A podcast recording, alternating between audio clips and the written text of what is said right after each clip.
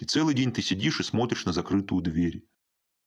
Результат проделанной мной работы становится не репортажем, а секретом, который я передаю клиенту.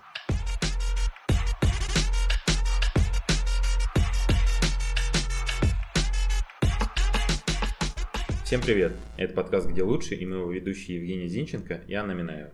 В этом подкасте мы общаемся с представителями разных профессий, чтобы узнать у них, как построить свою карьеру, сколько можно заработать, какие бывают сложности и что мотивирует. Подписывайтесь на нас и наш подкаст в соцсетях, ставьте лайки, делитесь с друзьями. А если вы хотите рассказать свою историю, наши контакты в описании.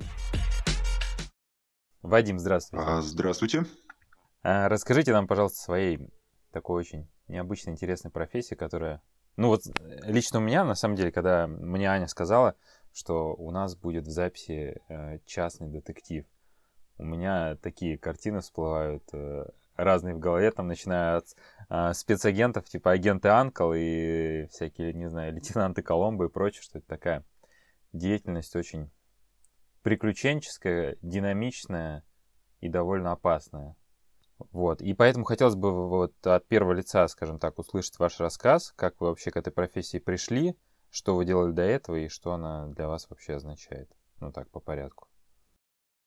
Отлично, отлично. Ну что же, тогда начнем. Я могу сразу сказать небольшое тоже вступление. Ну, часто очень бывает, что частного детектива ассоциируют с образом Шерлока Холмса. Даже мои коллеги нередко на своих сайтах размещают какую-нибудь там картинку фоновую с изображением великого сыщика, где он с трубкой сидит в кресле. На самом деле это такой штамп, ничего общего с Шерлоком Холмсом современный российский сыщик не имеет. И об этом я вот дальше уже более детально расскажу. А сейчас я вернусь к вашему вопросу о том, как я, собственно говоря, к этой профессии пришел. Я из тех детективов, кто пришел в профессию не из силовых структур. Для меня это не было проблемой, потому что в органах у меня хватало хороших связей. Долгое время я работал криминальным репортером на телевидении. В общем-то, изначально рассказывать о трупах и педофилах с экрана не планировал. Мечтал быть новостейщиком. И своей цели добился, пожалуй, слишком рано. На первом курсе института попал в новостную редакцию ВГТРК. Но долго не задержался в ней, не дотягивал по уровню, так сказать, профессиональному.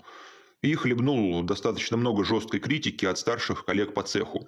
Но вообще атмосфера там была, по моему мнению, нездоровая. Но что было, то было, как говорится. В общем, я стал подыскивать себе что-то попроще. То есть, где можно было бы набить руку и попрактиковаться перед телекамерой. Таким образом, я попал уже на работу в такую небольшую криминальную хронику. Маленькая редакция, но с хорошими и большими связями в органах. Пришел на собеседование. Собеседование было очень короткое.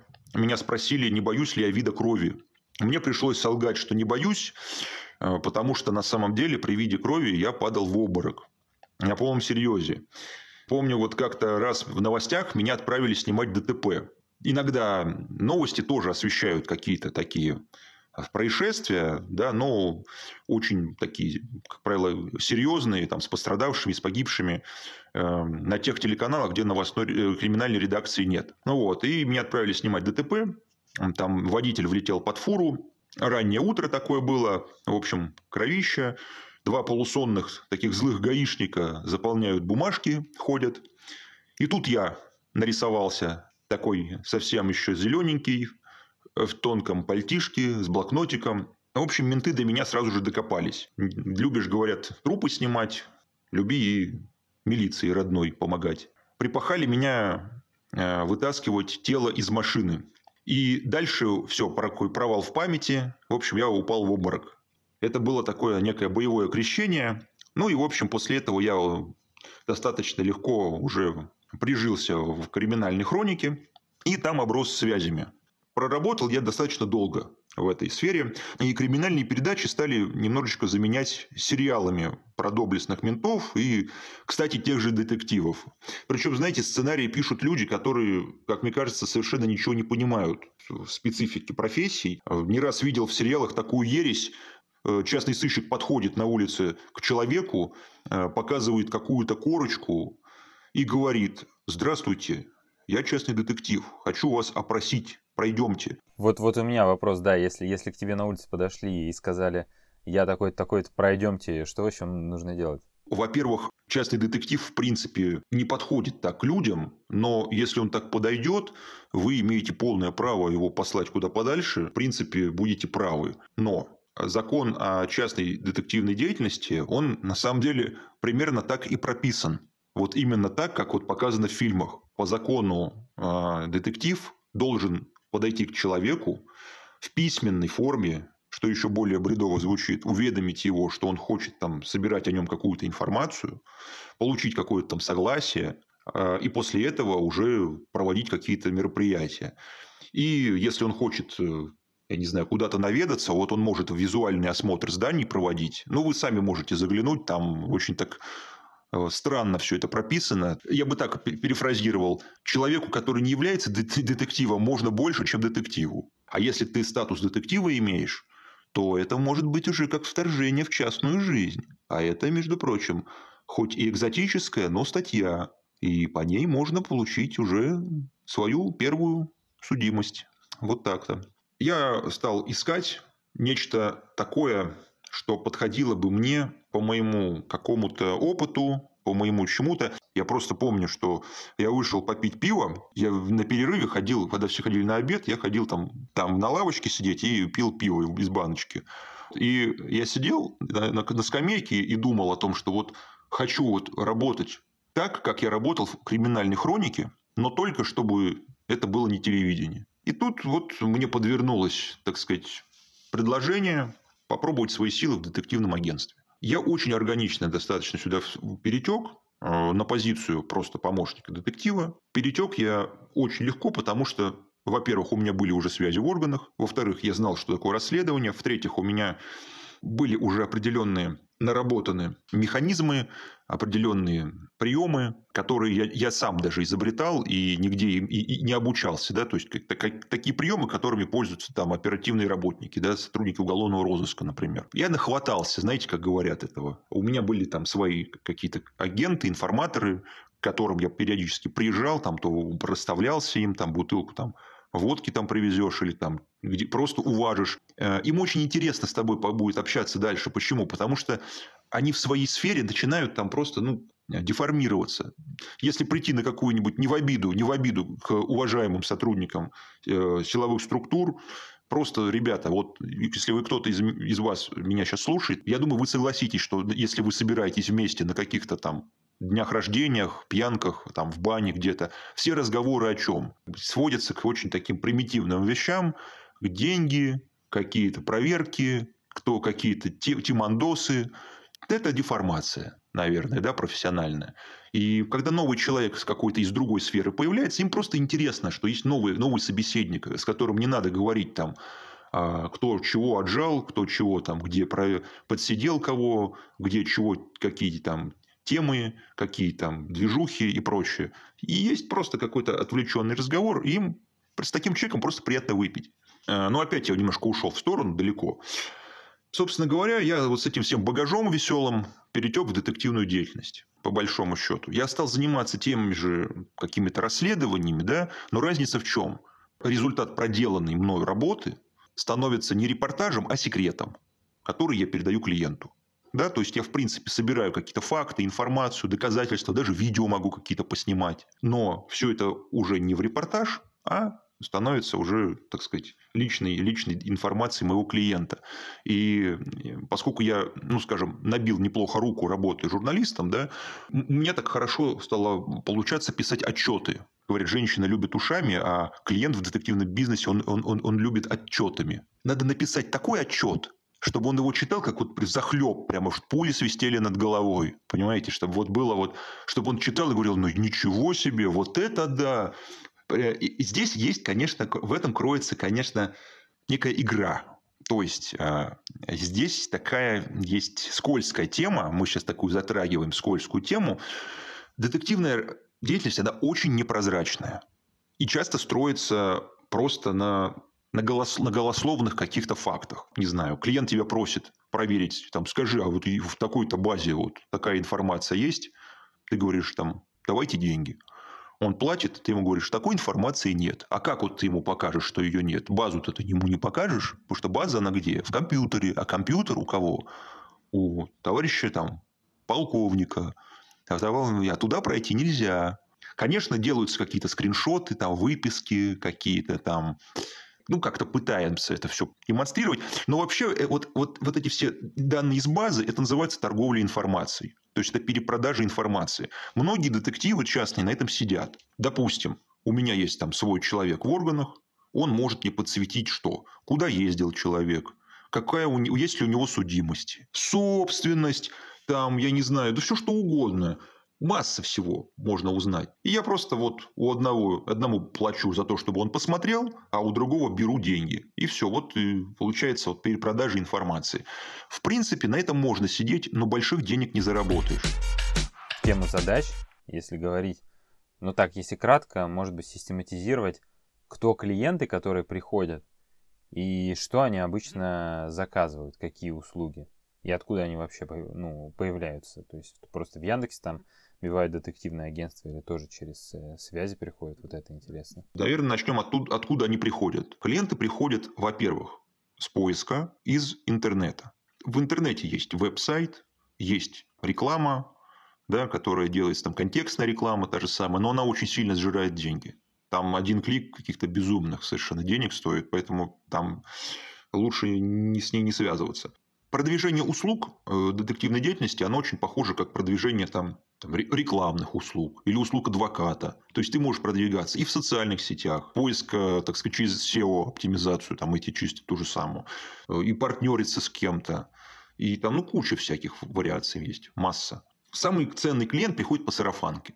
Это по сарафанному радио. По сарафанке клиент приходит самый крутой, и, как правило, это уже либо бизнес-сообщество, которое, скажем, друг другу тебя уже начинает рекомендовать, да, там, бизнесмены друг другу тебя рекомендуют. Либо это какие-то люди такие, скажем, околокриминальные.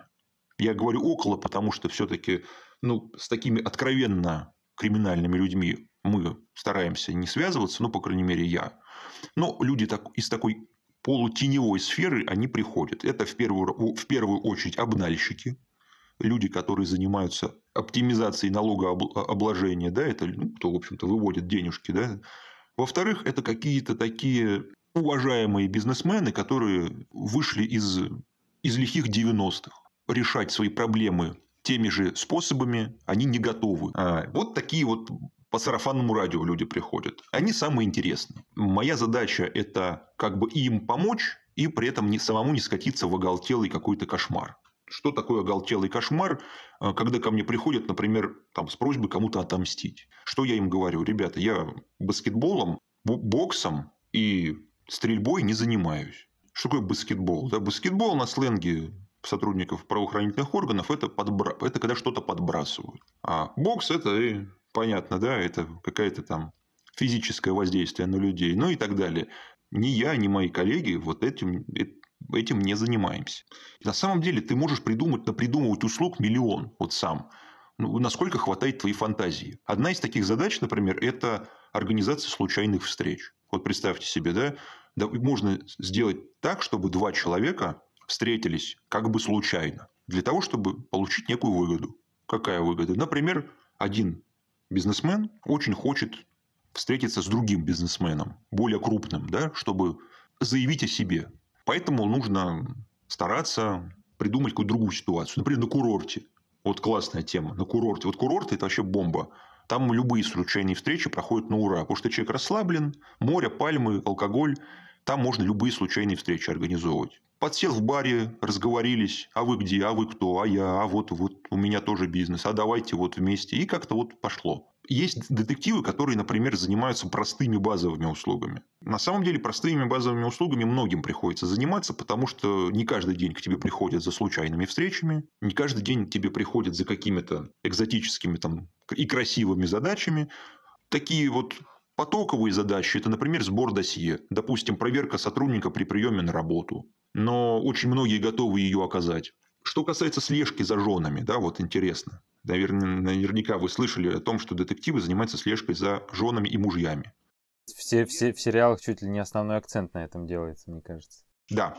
Значит, я могу вам рассказать, как есть на самом деле. Во-первых, я бы не сказал, что очень часто поступают такие запросы. Во-вторых, сам детектив, он редко ходит ногами за какими-то людьми. Этим занимаются отдельные специалисты, называются они наружники или специалисты по наружному наблюдению. Наружники, как правило, это бывшие сотрудники полиции, а иногда и даже действующие. Они халтурят таким образом. Они любят и умеют следить. Следить – это очень унылое занятие. Очень. Ты фактически живешь жизнью другого человека. Красивые девушки и богатые, успешные мужчины садятся в свои машины, ходят в дорогие рестораны, заселяются в престижные отели, там занимаются любовью.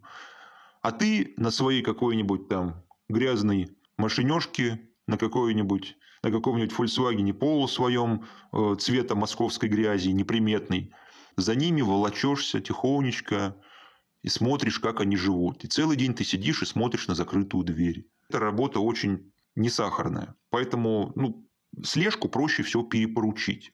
У меня был там пример, когда один, скажем, небедный мужчина очень долго следил за своей любовницей. Это было почти там 2 или 3 года подряд. Потом он на ней женился, развелся с женой, и вы не поверите, он стал после этого следить за бывшей женой. Я не знаю, вот чем он руководствовался, видимо, я не знаю, вот какие-то у него были свои там причины для этого. Услуги разные.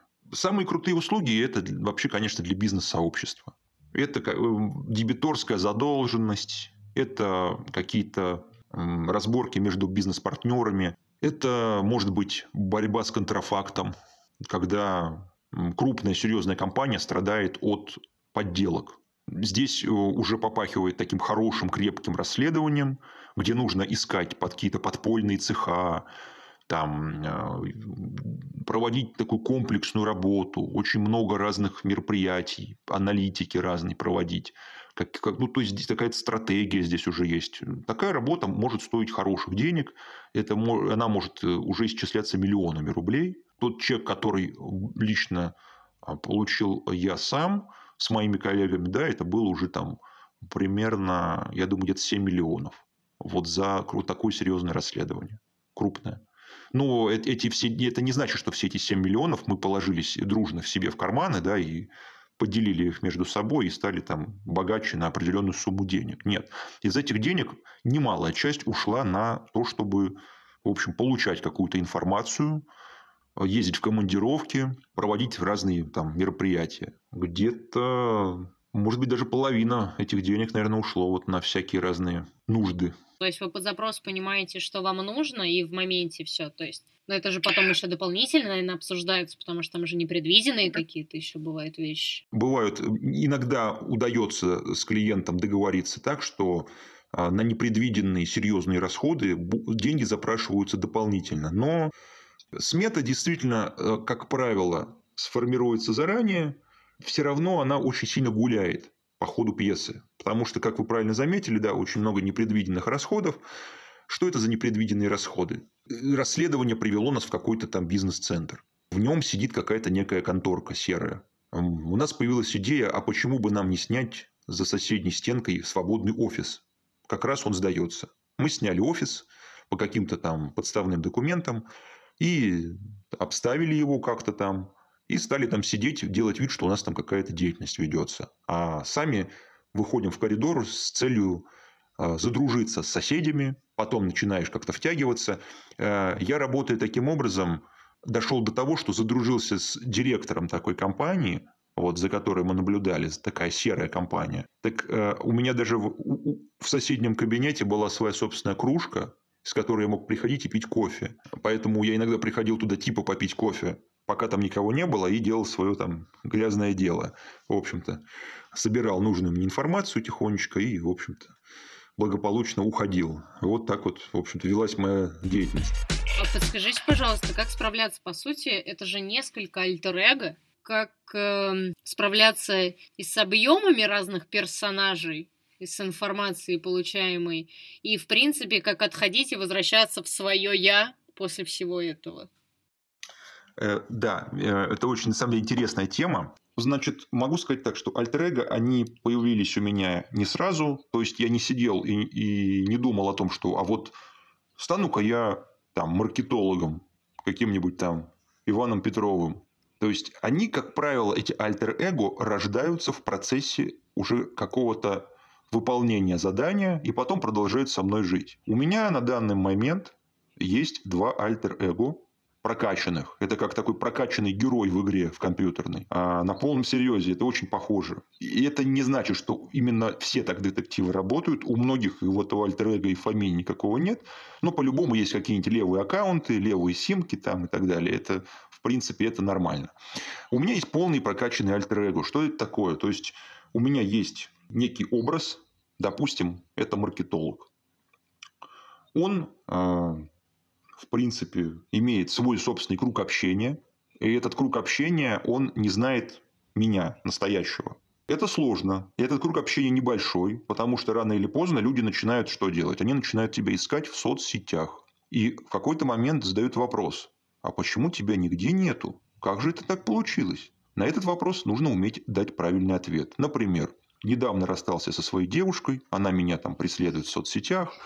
Пришлось удалиться... временно там отсутствую. Или, например, так. Требования руководства. У нас там полузакрытое предприятие.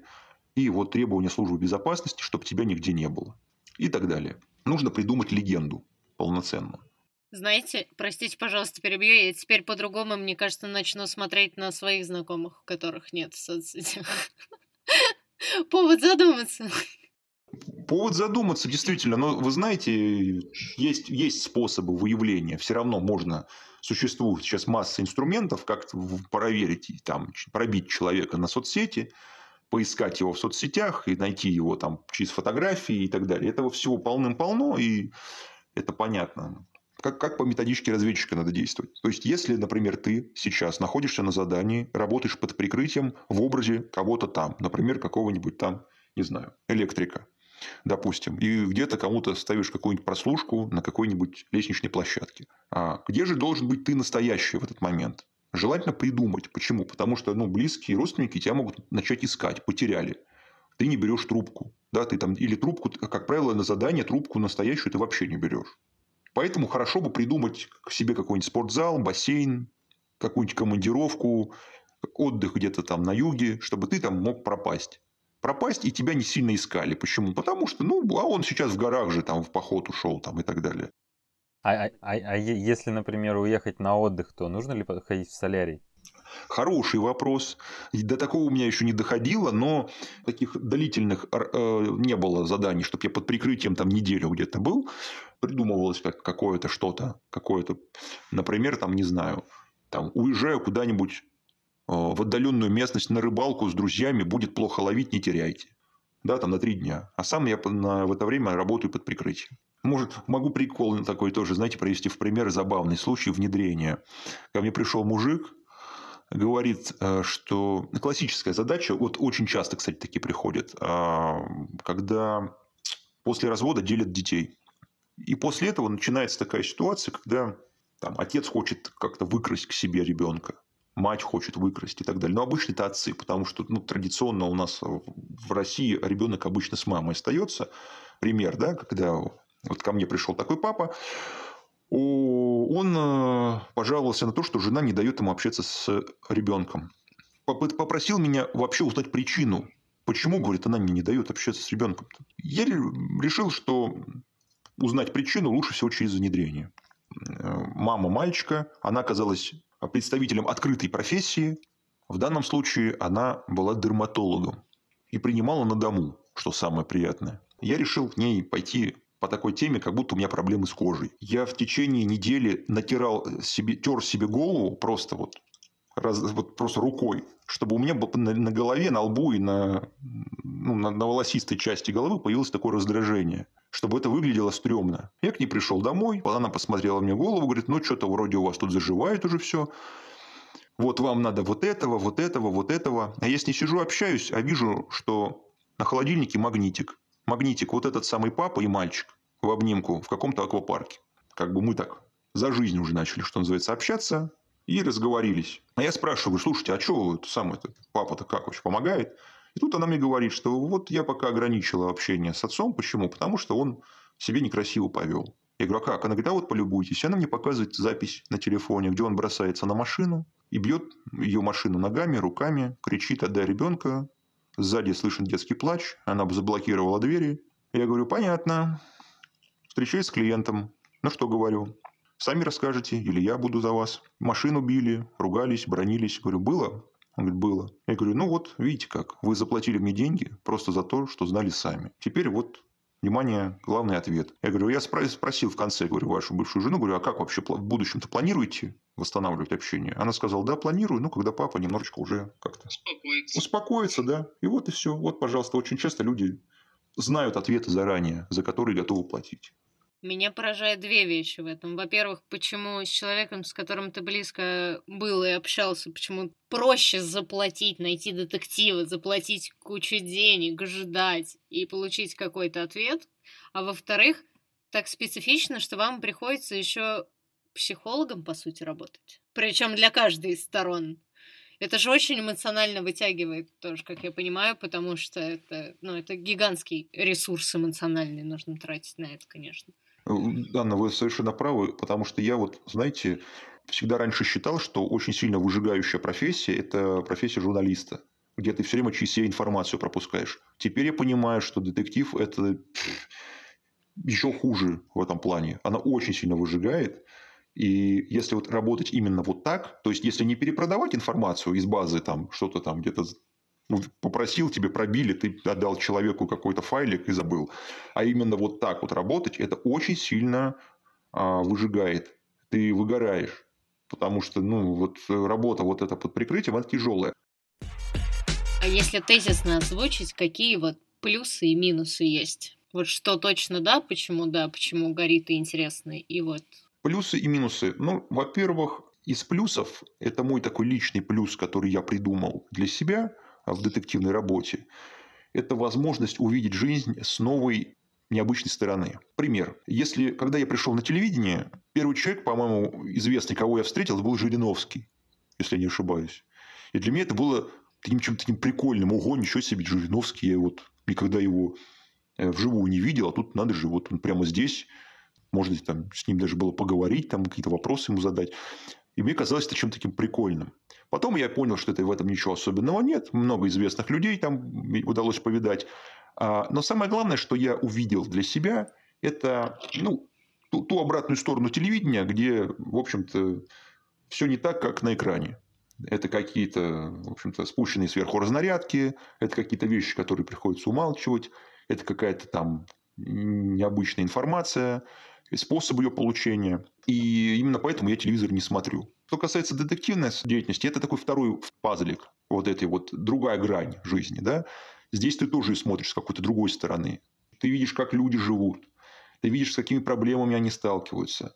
Ты видишь, как это все с правоохранительной системой завязано. Понимаешь, где у нас пробелы огромнейшие есть. На чужом опыте, слава богу, да, не на своем. И главное, что для меня, как для человека, все-таки, наверное... творческого, да, для меня это кладезь историй и каких-то сюжетов, иногда драматичных, иногда таких комичных, которые я могу потом перенести в свой подкаст. Вообще, я же, собственно говоря, давайте я пробегусь еще про плюсы и минусы, потому что я все в сторону ухожу, а потом уже вернусь. Какие еще плюсы и минусы? Плюсы – это возможность заработать неограниченное количество денег. Потому что здесь можно хорошие деньги получать. Я не помню, какой мой личный рекорд был. По-моему, в месяц это было что-то под 1 миллион. Что-то такое, когда я заработал. Это возможность познакомиться с необычными, интересными людьми. Из плюсов, что здесь ты сам себе график выстраиваешь. Тебе не надо ходить с утра на работу к 9 часам. тебе не надо уходить в 6 часов. Ты можешь, хочешь, там в 10 пришел, хочешь, не пришел вообще, да, хочешь, вообще там закрылся и неделю вообще не работаешь. В любой момент взял и уехал в отпуск. Здесь есть, конечно, связи, которыми ты обрастаешь. Эти связи потом можно использовать в своих собственных целях. То еще из плюсов здесь может быть. Путешествия. Иногда вот за границу. Ну, задание, кстати, прилетает. Тут прикольно. Можно съездить, например, не знаю, куда-нибудь там на Кипр. Раз, сел на самолет и полетел. Все. И тебе оплачивается поездка, перелет, проживание и плюс твой гонорар. Вот. А еще можно гонорар успеха получить. То есть, можно аванс получить. А если ты еще задание круто выполнил, еще и гонорар успеха. То есть, ты съездил на море, позагорал, поработал красиво. Ну, это не часто тоже бывает.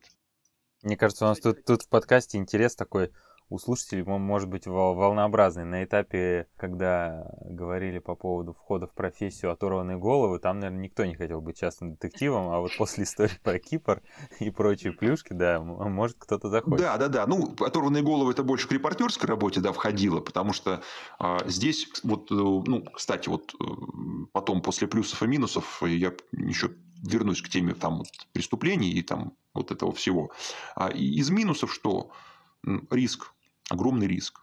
Вот огромный главный минус – это риск. Потому что здесь ты рискуешь со всех сторон. Здесь можно в правовом поле рисковать именно с позиции детектива. То есть, ты превысил полномочия детектива, ты получил за это наказание. Ну, превысить его можно, там, это вторжение в частную жизнь, или это, например, там есть там, люди приторговывают детализациями телефонных переговоров, за них очень хорошо любят детективов привлекать. Еще один минус – это то, что ты должен быть как бы, ну, не сильно публичным, да, человеком. То есть, ты не жертвуешь публичностью. Например, у меня есть, например, на полном серьезе такие места, куда я не хожу. То есть, например, определенные рестораны, определенные районы, куда я просто не хожу в своей обычной жизни.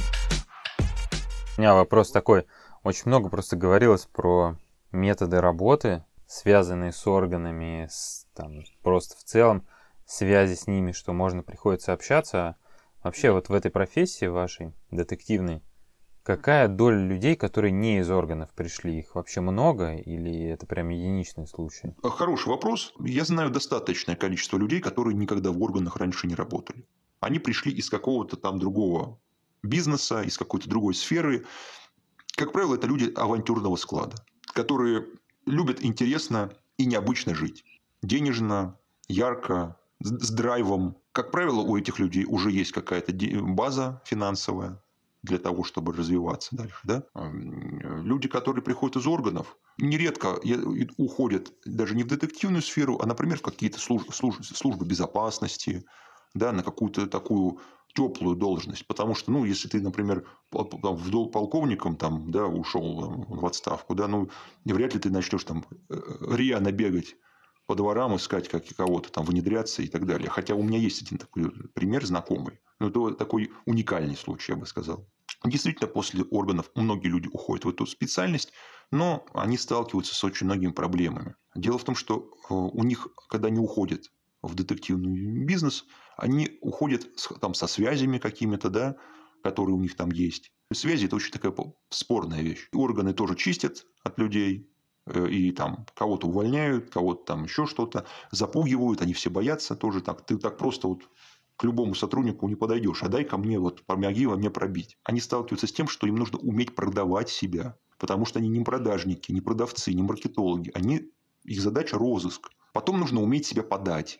Потому что, если ты не умеешь говорить, и ты такой как бы унылый весь, и не харизматичный, и, как правильно вот Анна сказала, что нужно быть немного психологом, совершенно верно, нужно быть психологом. Многие люди приходят просто поговорить. Приходит человек, платит тебе деньги за нее. А цена консультации там варьируется. Там где-то у кого-то 2, у кого-то 5, у кого-то 10. И человек просто вот целый час сидит тебе и просто душу изливает. Как психологу. А ты киваешь, говоришь, да, там, угу. Что-то записываешь, блокнотик там для вида. Вот и вся консультация. Потом говорит, ой, часто прошел, может, а давайте еще второй. Ты говоришь, ну, у меня второй час, там, с небольшой скидкой, но тоже. Ну, на втором часу ты уже что-то ему сам начинаешь предлагать, да, там. Ну, это тоже не совсем правильно, с одной стороны, да, с другой стороны, это заработок. А вот вы затронули тему по поводу консультаций и стоимости. А если, в общем, возьмем блок деньги, гонорары, какие-то доп. Оплаты? Как вообще? В принципе, это некая как бы коммерческая тайна, да, там как бы все детективы, они там не любят рассказывать о своих там каких-то расценках, да. Ну, есть все равно на рынке такие устойчивые какие-то позиции, да, там, которые более-менее у всех совпадают. Это какие-то вот мелкие пробивы, там 5 тысяч, 10 тысяч, это может стоить 20 тысяч, вот так вот. Есть у этих пробивов себе стоимость, безусловно, есть стоимость для клиента. То есть, там себе стоимость, она может быть 1000 рублей, какая-то мелкая совсем задача, легкая, как это пробив из какой-то легкой такой совсем области. Для клиента это будет, там, допустим, там 5. Если себестоимость 5, для клиентов это уже там 25, например. Да, вот так вот. Внедрение дорого стоит. Мне еще интересно, большая ли конкуренция на рынке? Большая. Очень много частно практикующих специалистов, очень много агентств. Агентство – это, по большому, тоже частно практикующий специалист. Просто он себя называет агентством, чтобы себе такой некий поднять ценник, статус, уровень. Либо же агентством называют себя те, кто выполняют административную роль. То есть, например, у тебя есть лицензия на осуществление частной детективной деятельности. К тебе приходят люди, у тебя хорошо налаженный бизнес, трафик налаженный на сайт, у тебя там каналы связи, сарафанное радио, полный фарш. Вот. К тебе приходят уже люди, а ты потом тихонечко только исполнителей подбираешь. У тебя есть штат исполнителей, которые бегают, за тебя все делают, а ты сидишь там, собираешь деньги. Но это довольно тоже рискованная тема, потому что исполнители, люди тоже разные бывают. Они как бы, очень специфические люди. Такой деятельностью люди занимаются, как правило, такие специфического склада. И на каждую задачу нужен особенный исполнитель. Универсальные исполнители, конечно, в цене, но они не всегда попадаются. Например, человек может быть отличным специалистом наружного наблюдения, но он внедренец никакой будет. Он не сможет внедряться к людям. Или, например, человек может прекрасно внедряться к людям, но он не будет, допустим, следить так хорошо, как мог бы это делать другой. Или, например, третий, он хорошо расследует. Он вот аналитик такой, он копает, он его ищет, он там вынюхивает, правильно запросы составляет. Там информацию покупают, не всю подряд, а нужную только, да, и деньги там экономят. Он такой вот. Но он при этом там, не вышел собой, и там внедряться вот он не может, следить он не может тоже, потому что он там, тоже не в этом не профессионал. И так далее. И таких вариантов очень много. Там еще были вопросы, да, вот как что почитать, что посмотреть. Вот советы новичкам рубрика, да, учитывая. Если кто-то послушает, когда кто-то послушает и заинтересуется, потому что, это действительно очень впечатляет все. Советы новичкам, тут это как, такой как треугольник такой золотой. Это должны быть связи. Это должен быть поток клиентов, и это должен быть профессиональный опыт. Если одна из сторон начинает проседать, то будет тяжело работать. Потому что если есть связи и опыт, но нету клиентов, это плохо. Если есть клиенты, но, например, нету связей, это еще худо-бедно, ты можешь с кем-то запартнериться, да, там, пытаться через другие агентства, но это тоже риски определенные, там, и так далее. Если там опыта нету, например, да, но есть там, странно, например, редко бывает, когда есть связи, но нет опыта, там, как правило, какой-то, если ты уже там вращаешься там в этих кругах, да, там как-то общаешься с какими-то силовиками, там что-то где-то нахватался, то у тебя какой-то уже там опыт некий получается. Что я могу рекомендовать новичкам? Новичкам лучше всего попытаться, может быть, на стажировку прийти в агентство какое-то. Но быть готовым к тому, что там люди разные бывают. И отнестись могут к вам по-разному. Шерлока Холмса вы там не увидите в шапочке с трубкой. Люди там есть всякие. Специфические, непростые. Как вы с ними себя сможете поставить? Не втянут ли вас в какой-то блудняк? Не станете ли вы инструментом для решения каких-то задач? Разглядят ли вас перспективного исполнителя, которого не используют один раз и не выбросят, как использованный презерватив? Это очень большой вопрос. Разные люди бывают. И это как бы я не могу сказать, что мой совет, он безопасен. Будьте очень внимательны. Это для людей, я говорю, для которых, которые раньше, естественно, не были сотрудниками, да, органов, которые хотят прийти в это дело с улицы, там, да, или там, с нуля начать, да, прийти там, из других профессий. По поводу какой-то специальной литературы. Первое, давайте начнем от того, чего не надо читать. Не надо читать детективы и художественную литературу. Читать ее можно только для того, чтобы как-то мотивироваться там, и так далее.